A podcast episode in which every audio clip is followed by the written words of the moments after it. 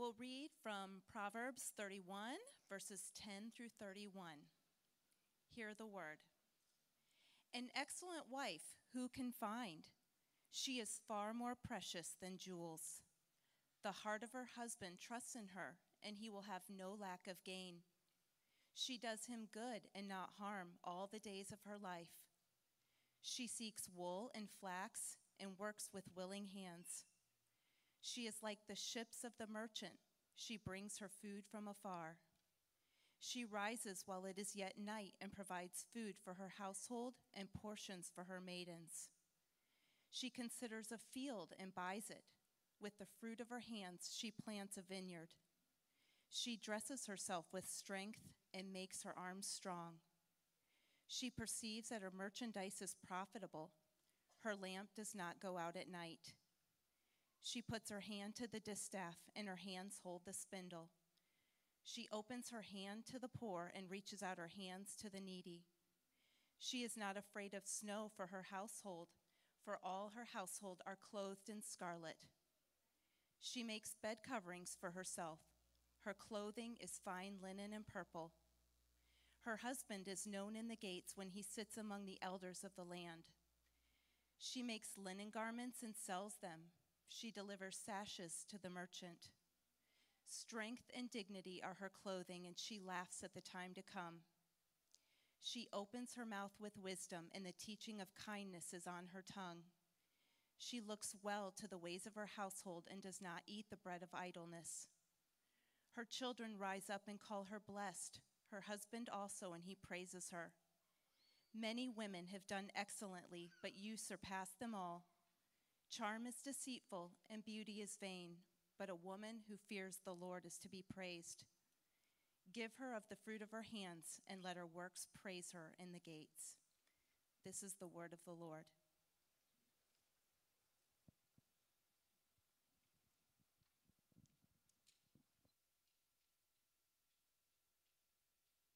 All right. Well, happy Mother's Day. I know that days like today uh, bring great joy uh, and rest and, and fun for many of us, or many of you, uh, but also great sorrow for some. Uh, I know I have many friends who uh, struggle uh, to be at church on Mother's Day because uh, they've really wanted to be mothers, and that has not come to pass in the way that they have planned it just yet. Uh, there are also some of you here this morning who are missing your own mothers, uh, maybe for the first time this year, um, as they are no longer with us. And yet still, there are those who have uh, a hard time with today uh, because your mother was not the sort of mother worth celebrating, and your childhood was difficult because of that. And I want you to know that uh, I want to be sensitive to those realities this morning. I understand those pains, but I am glad that despite those pains, you're here with us, here in the gathering with us, to be together, to pray together, to sing together, to read the scriptures together, and to hear the preaching of God's word together. And I hope that your heart will be mended, even if just a little bit, through all of these things. As we continue in our study on wisdom, I thought it would be appropriate today, on Mother's Day, to jump to the end of Proverbs, to a passage many of you know and have heard of, Proverbs thirty-one, as we just read, a proverb about the ideal woman. I thought this would be ideal uh, as we come today to celebrate mothers, but not just mothers, but in this passage we see all women. And I want us to celebrate and rejoice and be glad for the women that God has put in our lives, whether our mothers, whether our wives, our daughters, or even those who have been spiritual mothers to us along the way. I know that my wife will talk of the tremendous value not only of her own mother, but also of those spiritual mothers that have nurtured her and guided her in different seasons throughout her life. I can tell you this, if it were not for the women in this church, in Fellowship Baptist Church, Fellowship would not be standing today. And it's not just this church, but rather most churches are prospering because of the wives and hardworking women that support them. So I want us to rejoice this morning that God has sent such godly, wise, hardworking women who have labored and cared for and nurtured and prayed for and loved our church over the years. So thank you, women, for all that you have done. Proverbs thirty-one has been the subject of many a book, an article, many women's conferences, many devotionals, uh, but it is often, I think, misunderstood or overly obsessed about. My goal today is to read it and, and understand it in a way to honor these women by highlighting and praising the godly traits we see here in Proverbs and how we see those traits reflected in the women in our own lives. Now, I'll tell you, I don't love the idea of me, a man, getting up here telling all of you women how to be a woman. I've obviously never experienced being a woman. Uh, I don't, uh, you know, pretend to know what it, how to be a woman better than you. So I'll be honest, it is not my favorite thing to get up here and do this. So I, I plead with you as I endeavor to, uh, uh, to teach on this. My endeavor is, my, my goal, my aim is to simply teach the scriptures in a way that it brings honor to women. Uh, and as I fumble through this, please show me grace as I try not to mansplain, but scripture-splain. So before I jump in, I want to understand a few things about Proverbs thirty-one. Uh, first, Proverbs thirty-one is the picture of the ideal woman, all right, of the perfect woman. Uh, verse ten starts this section by saying, an excellent wife who can find. And then we learn that this woman is the, is the first to get out of bed. She's the last to go to sleep. Like, she basically doesn't sleep. She makes her kids, she makes them clothes herself. She's an entrepreneur. She's buying land. She's running a business, running a vineyard. Uh, she's providing for her family. She's generous and gives to the poor. She works with her hands. She imports food from around the world and cooks. She's not idle. She doesn't stop. She isn't la- lazy. She honors her husband, and he's honored because of her, and he's, uh, uh, he's better in the land because of her. She's strong, dignified, wise. Her children praise her. She isn't concerned about outward beauty. She's not worried about tomorrow because she's trusting in God today. I present to you Wonder Woman. This is, according to the scriptures, uh, what we believe to be the authoritative word of God, uh, a woman without fault, without error, but perfect. And when some of you read this, you think, man, there is no way I could ever live up to the ideals of this woman. And you are immediately feel, filled with guilt and shame and regret and feelings of inadequacy. It is easy to read this passage and be discouraged. But this woman, first of all, isn't real. Right? She doesn't exist. Second of all, she's a model. She's a picture. She is a model in the same way that Jesus is a model for all of us of what to live like, what to aspire to. Jesus is perfect, and we are all to, to live like him, to imitate him. We wear bracelets sometimes that says, what would Jesus do? Because we try to model our life after him. We, we ask ourselves, how, how would I be better, more to be like Jesus? And yeah, when we look at Jesus, we are not discouraged by the fact that we'll never be as good as he is. We are not discouraged by the fact that we'll never live up to him and his standard. We know we never could be him, but yet still we strive to be as much like Jesus as possible. In the same way, ladies, you should look to Proverbs thirty-one not as something that is uh, obtainable and to be discouraged about, but rather as a model to strive to get as close to as possible. It is a model so that you know where to grow, what to be like. The Proverbs thirty-one woman really is the Christ-like woman. It is the Christ-like woman. And so we need a model like this. We need a perfect picture of true humanity in Christ, true womanhood in Christ, a picture of the ideal woman, because we live in a world and in a culture that has distorted what true, good, and beautiful womanhood is. Not only are we living in a culture that now allows men also to be women, but we live in a, a culture that has defined womanhood by merely external beauty. We live in a culture that has over-sexualized and objectified women. We see it in music, we see it in T V, on billboards, and even in the clothes that companies make for our seven-year-olds. The world distorts, objectifies, perverts what good, true, and beautiful womanhood is. And so we need a biblical model to counteract what the world tells us what true womanhood is like. But still, some of you might say, Brent, you don't know my past. You don't know the mistakes I've made. I could never be like this woman. I cannot come close because you don't know what I've done and the mistakes I've made and how I failed. You might say, Brent, I've ruined my marriage. I've ruined my relationship with my kids. Maybe I had an abortion.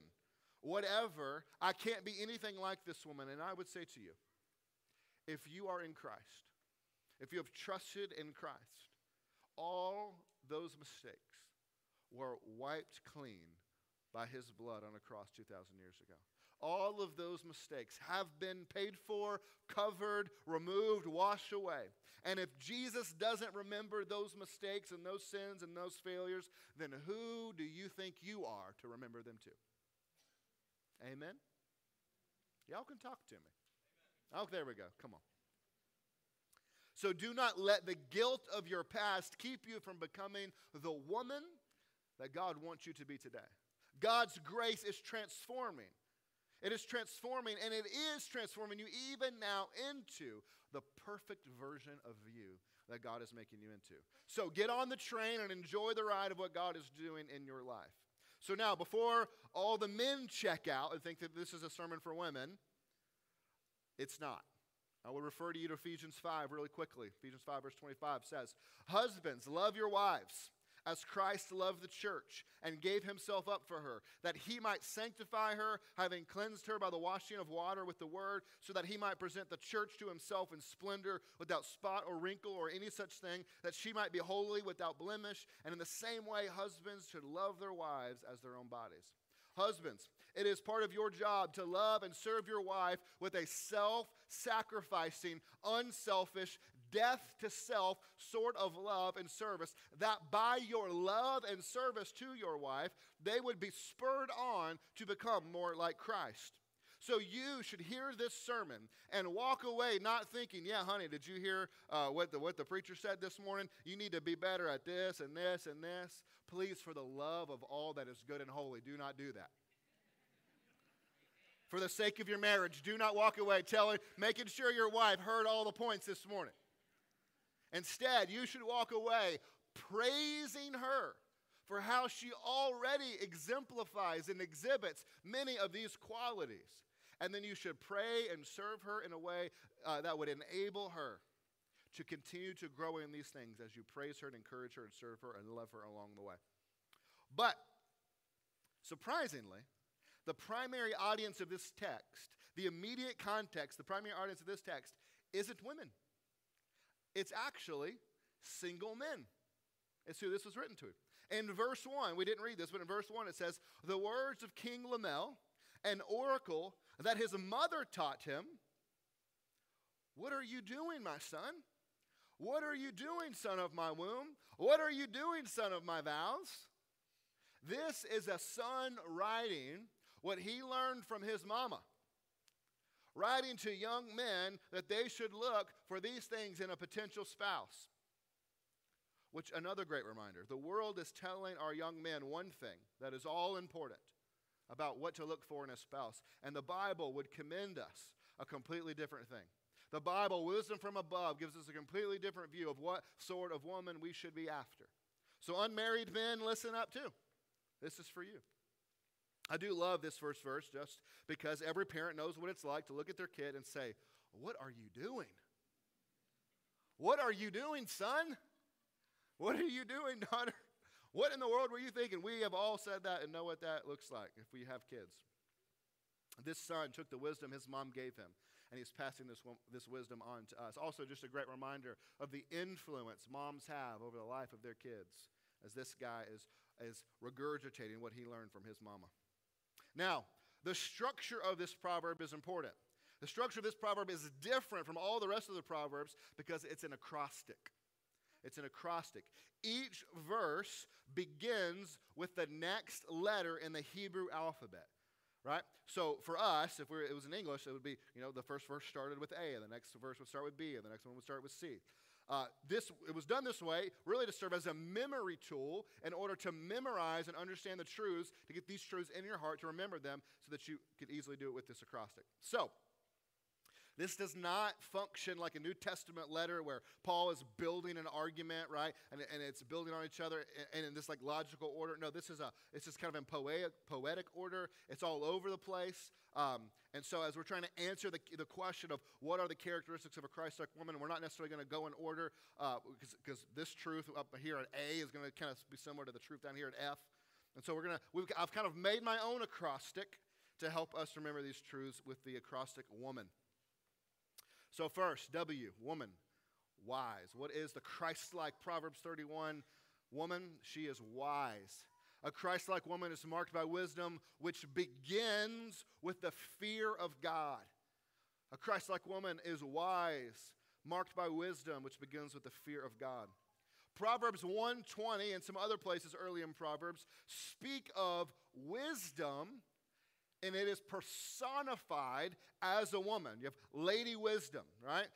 Uh, wisdom is kind of made into a person, this woman, Lady Wisdom. And wisdom, in the same language that is used early in Proverbs about Lady Wisdom, is used here in Proverbs thirty-one as the wise woman. Proverbs tells us that the fear of the Lord is the beginning of wisdom. And in verse thirty here, we see that a woman who fears the Lord is to be praised. A woman who fears the Lord is to be praised. Well, what does it mean to fear the Lord? It doesn't mean that you're scared of God. It means that you know Him and that you stand in awe of Him, that you really know who He is and that you stand in awe of His majesty and of His might and His supreme power. It means that you take in all that you know about God and you worship Him in supreme delight. So a woman who knows God, a woman who worships God and stands in awe of the majesty and beauty and wonder of God is a woman who will walk in wisdom, and it is a woman who should be praised. I want to show you one of the outworkings of the wisdom of the fear of the Lord that you should see in your own life. One struggle that many of us face, not just women face this, many of us face this, but many women face is worry. Worry or stress or anxiety about things coming up, about tomorrow, about fear for the future. But I want you to notice what the fear of the Lord should produce in us in verse twenty-five. Verse twenty-five says, "Strength and dignity are her clothing, and she laughs at the time to come." She laughs at the time to come. She laughs at the future. She is not worried about tomorrow. She is not stressed or anxious about tomorrow. And why is that? Well, two reasons. Number one, she has done everything in her power, important part, in her power to prepare. She's made clothes for the next season. She's ready for the snow. She's gotten the food. She's ensured financial resources. She is prepared and everything that she can do for tomorrow, and she's not worried. She's done all she can do to be ready. But things happen that are out of our control. Things happen that we don't plan for. And there are things that, uh, that one can prepare for, and then uh, uh, they, they don't happen that way. And that's when the fear of God comes in. You see, when you fear God, when you fear the biggest thing in the universe, the greatest power, the mightiest thing, when you fear Him, there is nothing below Him left then to fear. When you know that God has you in His hands, when you know that the mightiest, majestic, beautiful, holy, good, great, wonderful God has you in His hands, and you really know that, you are not worried about what tomorrow might or might not bring because you know God has seen you through hardships and will see you through tomorrows as well. It's knowing the power of God and trusting His power to be able to be wielded for your good. And so you work to prepare for tomorrow with everything within your power, and then you trust and rest in God. And so there, therefore, this woman who is wise laughs at the day to come. She's not worried. She's prepared, and she trusts God with the rest. This woman is wise. She is Christ-like. She knows that the Father pro- pro- provides food for the birds of the air, and so how much more will He provide for His children? She is wise, and that wisdom is displayed in her love and worship of Jesus. So let me, for a moment, speak to the single people in the room real quick. Boy or girl, man or woman, when you like someone and you want to ask them out on a date, the very first question you ask, before you go out is, what do you think about Jesus? What do you think about Jesus? Are you a Christian? Do you go to church? If the answer is no, or the answer is I'm not sure, or a half-hearted answer of yeah, kind of, yeah, the possibility of the date has now gone out the window. This person has ceased to be an option for you. The idea of missionary dating is not something that you should do. Thank you. Let's go. Come on. Oh, I'm done. I'm retired. See y'all. If, if you think that, oh, I could date them and bring them to the church and share the gospel with them, it's a losing battle. Sometimes that works out, but that is, the Bible tells us don't be unequally yoked in the New Testament. That means don't marry someone who's not a Christian. And if you shouldn't marry one, you shouldn't date one. Parents, teach this to your children now. The number one thing they should be looking for in a spouse is love of Jesus. The number one quality. Do they love and fear God? If not, they can be your friend. They cannot be your boyfriend, girlfriend. So, number one, wise. Now, number two, oh, she should oversee her home. She oversees her home. Now, I do want to preface that the Bible is clear that husbands are the leaders of their homes. And husbands are particularly, they bear responsibility for the home. But wives are not called to take a back seat. They are called to lead as well. We see in Titus two and in Second Timothy five fourteen that wives are to manage their household. So what does that mean and what does that look like? Well, verse eleven says, the heart of her husband trusts in her, and he will have no lack of gain. The heart of her husband trusts in her. One of the things that make this woman more precious than jewels is that her husband trusts in her. This is not just like, oh, I trust her not to cheat on me. This is much deeper and more intimate than that. This is him trusting his heart to her, his reputation to her, his life to her. He knows that she is working for his good and the family's good, that when he is gone, that she is laboring for the good of their family. He doesn't need to micromanage her. She has his full faith and confidence, and she makes him a better man. You know, I can say with the utmost confidence that I am a better man because of my wife. Like, because she is so strong and confident that she knows what it, she knows what is right, and she accepts nothing less from me. And when I stumble, when I'm negligent, when I'm lazy, when I'm not the man that I should be, she, with compassion and grace, but with unflinching resolve, lets me know and pushes me to be better. I am the man I am because of her. And I do not receive those rebukes from her, those pushes, as a rejection of me, and I don't get defensive because my heart trusts in her, that she's working for my good, that she follows me and helps me lead. Her trust helps me to trust in her and to lead well, and it creates a beautiful relationship that makes me a better man. How precious is a wife whose husband can trust in her, whose heart can trust in her. Verse fifteen, she rises while it is yet night and provides food for her household and portions for her maidens. Verse twenty-seven, she looks well to the ways of her household and does not eat the bread of idleness. So this woman, we read, she wakes up early before everyone else, and she is taking care of the household. She makes sure that everyone has what they need. She is repeating every task that has to get done, no matter how monotonous, how many times she has to do it. And she's doing it to care for her family. She's not lazy. She's not idle. She is a hard worker. Man, this is so true. Our wives, our moms cared for us. They care for our kids in a way that dads are just oblivious to, right? Like, she is preparing and considering details and plans that dads do not even realize until the moment you're at the park and the dad asks, so what are we doing for lunch? And mom pulls out a sack like, I've made everyone's lunch. What are you talking about? And then there's a dirty diaper, you know, and he's like, hey, did we bring any diapers? She's like, of course, I've got this entire diaper bag with everything you could possibly need in it. Right? She is prepared. Being a mom is a full-time job. Even if you have a full-time job, being a mom means you have two full-time jobs.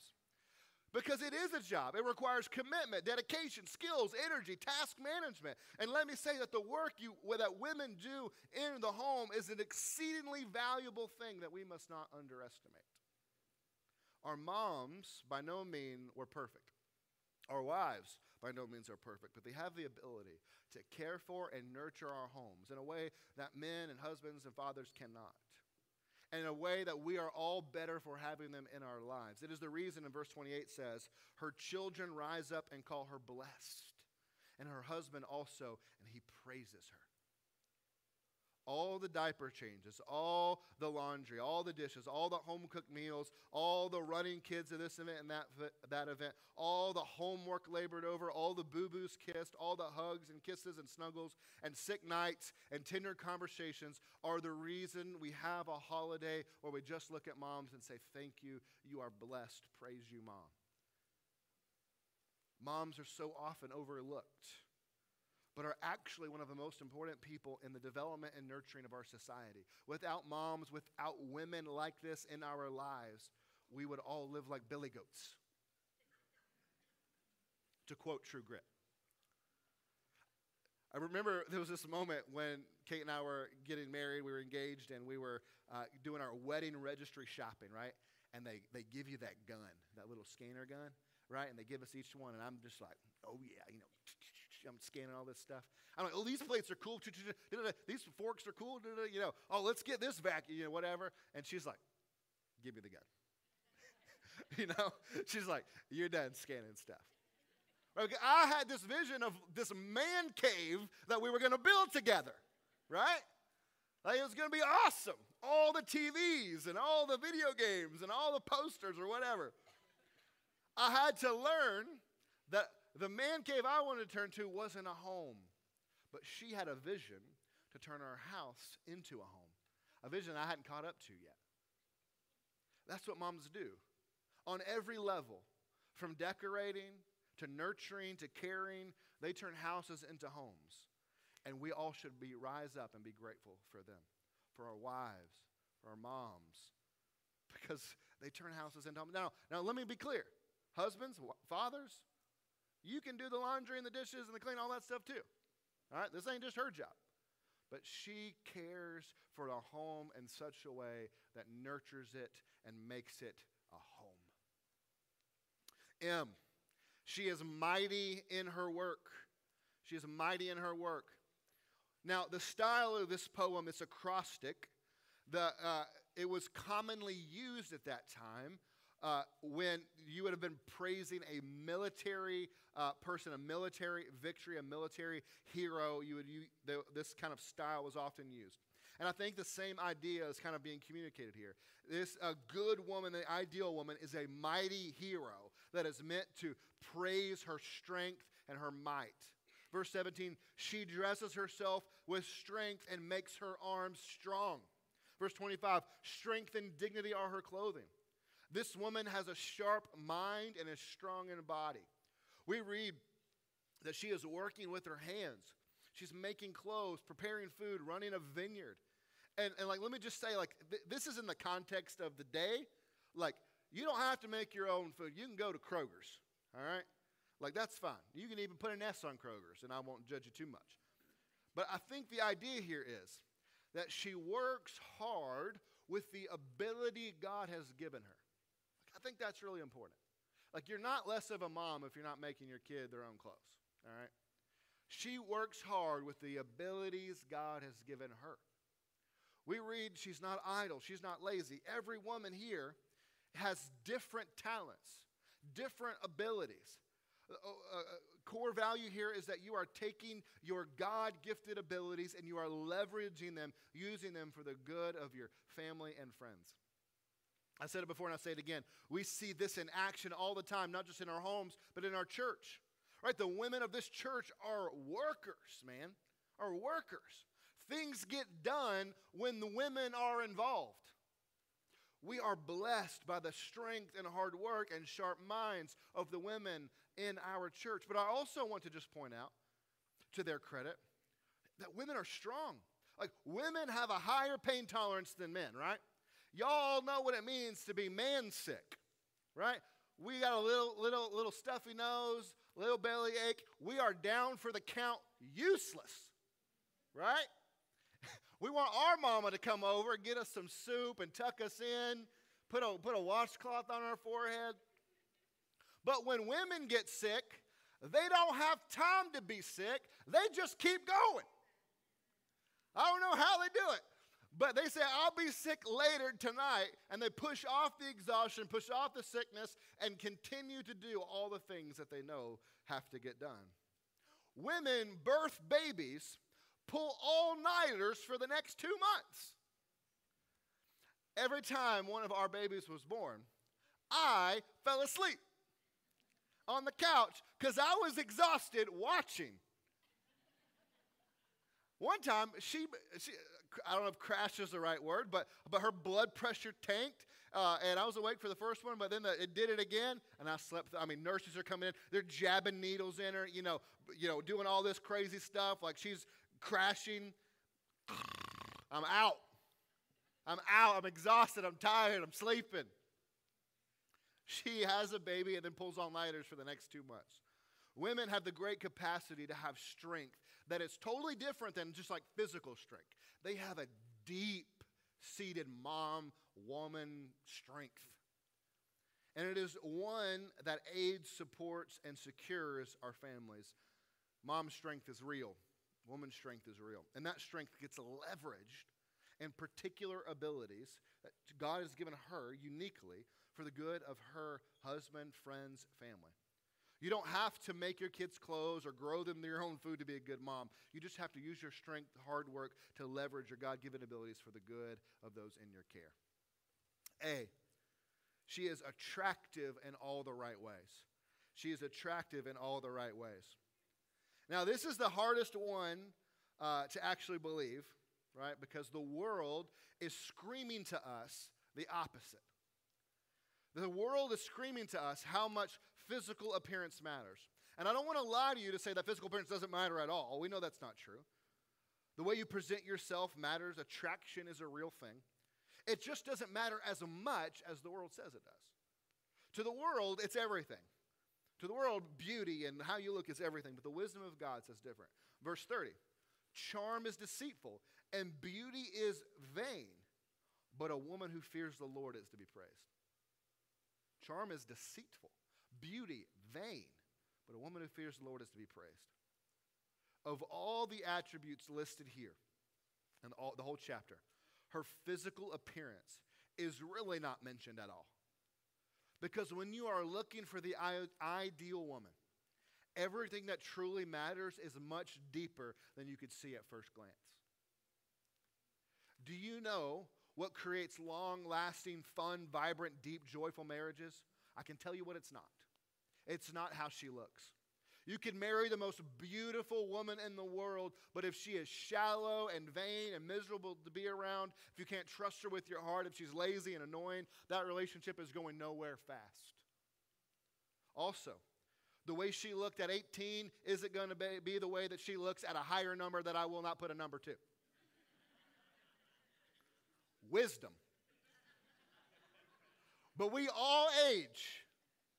And we all don't look like we did when we were younger. I was looking up pictures of me recently, and I was a lot smaller. But the amazing thing is, and I think all of you would agree, that I think my wife is more beautiful today than she was when I met her when she was nineteen years old. And I think when I'm ninety, should the Lord tarry and allow me to live that long, I think I'll say the same thing. Because beauty grows so much deeper the more intimate you know and are with someone. The more you know them, the more beautiful they actually look on the outside. The more I get to know my wife and the deeper our relationship goes, the more beautiful her eyes become to me. So if beauty only matters uh, very little, then what sort of beauty actually matters? Verse twenty-six, she opens her mouth with wisdom, and the teaching of kindness is on her tongue. Man, she's kind. She's kind. Flowing from the fear of God and her wisdom, she opens her mouth, whether to a friend or her children or whoever she's talking to, kindness and wisdom flow out. If you're going to live with someone for the rest of your life, a huge character trait is kindness. You want to know what can make you a, make an attractive person look ugly quickly? You want to, so a beautiful person on the outside look really ugly on the outside quickly? Arrogance, meanness, and rudeness. It don't matter how good you look, you're going to start looking really ugly really quickly. But kindness can make you light up the room. Verse twenty-one and twenty-two. She is not afraid of snow for her household, for all her household are clothed in scarlet. She makes her bed coverings for herself, and her clothing is fine linen and purple. If we're not careful here, we could take verse thirty to say, the way she looks doesn't matter at all. Well, that's not true. Her clothing is not just practical, she's preparing for the snow, it is also beautiful. It is tasteful. The quality and beauty of her clothing in, in, is in view in verse twenty-two. She's wearing purple, fine linen. The idea here is that her dress is tasteful and her demeanor is delightful. You're delightful to be around, and the, your clothes are tasteful. Let me translate into twenty twenty-three. She's wearing cute clothes. She's wearing tasteful, cute clothes. Now, not when she's out in the vineyard, or out when she's out working. She's not wearing purple clothes out there. She's not out there in her nice clothes, but there is an appropriate time and place that she takes care to dress in a way that is tasteful and cute. If you're, l- listen to this, if you're dressing in a way to catch the eye of men, then you can win their lust. But if you dress in a way that is beautiful and tasteful, you can catch their heart. You can catch the eyes of a man in the way you dress, but you can catch his heart in the way that you dress too. And those are different things. Also notice the last verse, verse thirty-one. Give her of the fruit of her hands, and let her works praise her in the gates. Give her the fruit of her hands, like the, the consequence, like what she's done of her labor, and, the, and let her works praise her in the gates. Her works, what she has done, the fruit of her hands, the things she has produced are to her praise. What are people praising you for? Are they just praising you for your looks? Or is it the way that you live your life and the things that you have done and accomplished? The way you have cultivated your home, raised your children, nurtured your friendships, and all of your life. See, women, be known not for how you look, but for how you live. Be known not for how you look, but for how you live. Let your works and your deeds praise you. Finally, in. She is a neighbor to the needy. She is a neighbor to the needy. In verse twenty, she opens her hand to the poor and reaches out her hands to the needy. This indeed is a Christ-like woman, because in the midst of all the work she is doing, all the things she is caring for, she gets up early, she goes to bed late, she's working all day long, running her own business, all these things. In the midst of all of that, she carves out time to take care of those who are in need. She is indeed the Christ-like woman. She is not selfish, she is generous, and she serves sacrificially. She is not selfish. She is generous and serves sacrificially. She is like our Savior in this, that she gives to those and serves those who do not appreciate her or recognize her for the things she does for them. But she does them anyway. She gets up early. She works hard. She's kind. She's gentle. She's self-sacrificing. All to those who don't see it or appreciate it, at least right away. And she does this because she loves them. And in doing this, she is like Jesus. Whether she, however she is serving, whether it be her friends, her husband, her kids, they don't know all the things she does for them, but she does them anyway because she serves in a self-sacrificing way. Not for the praise, but because the things have to be done and she loves them for whom she serves. The one, she's like Jesus, the one who, because he loves us, gave the ultimate self-sacrificing gift, giving us his life to forgive us and make us beautiful. The one who has been more generous and served us on the cross and continues to serve us today. Women, your value is not found in your beauty. It is not found in the latest fads that women are doing. It is found in Christ and in your becoming more and more like him. Men, find you a wife that looks like Jesus. so that you can both become more like Jesus together. Husbands, praise your wife today. Sing her praises today and tomorrow and the next day, and as often as you have opportunity, for she is God's blessing to you. Praise her for her hard work, and praise her for how she makes your life better and richer. Sons and daughters, praise your mom today and every day as you have opportunity, because she labors tirelessly in ways you cannot even fathom. She does things for you you don't even know. And she does it because she loves you. An excellent wife, who can find? She is more precious than jewels. And a woman who fears the Lord is to be praised. So men, let us praise the women in our life today. Our moms, our wives, our grandmothers, those who have been like a spiritual mother to us, and to the women who have served us and cared for us all along the way. They are precious. And we should thank God for them. For we are better for having them in our lives. They are a gift of God. Let's pray. Father, we come to you this morning praising and thanking you for the gift of our mom, of our wives, of our daughters, of the women in our life who have cared for us and served us and loved us well. God, we are better for having them in our life. Father, would this sermon and this text not be a weight around their neck of an unachievable um, woman to be like, but instead let it be a calling and a task of something to reach forward and try to strive to be more like, because in trying to be more like this, we're trying to be more like Christ. Father, would you help us as husbands and fathers, and just men with women in our lives to love and serve and care for and try to become more like Christ ourselves and model that, so that the women in our lives would also have something else to look like to strive toward. God, we're thankful that you've made us better because of the women in our lives. We are thankful for the gift of them. If you're here this morning and you do not know Jesus, the one who has been self-sacrificial by giving his life to save us, you don't know him, I'd love to introduce you to him this morning as we sing.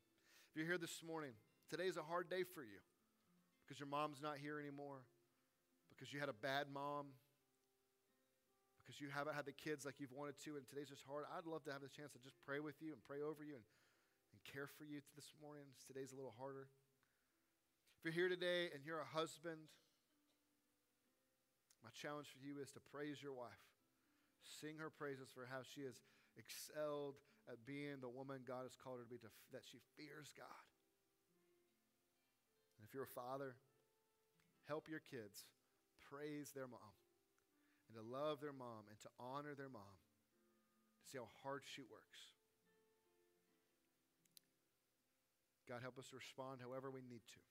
We love you. In Christ's name we pray. All those people said, let's stand together.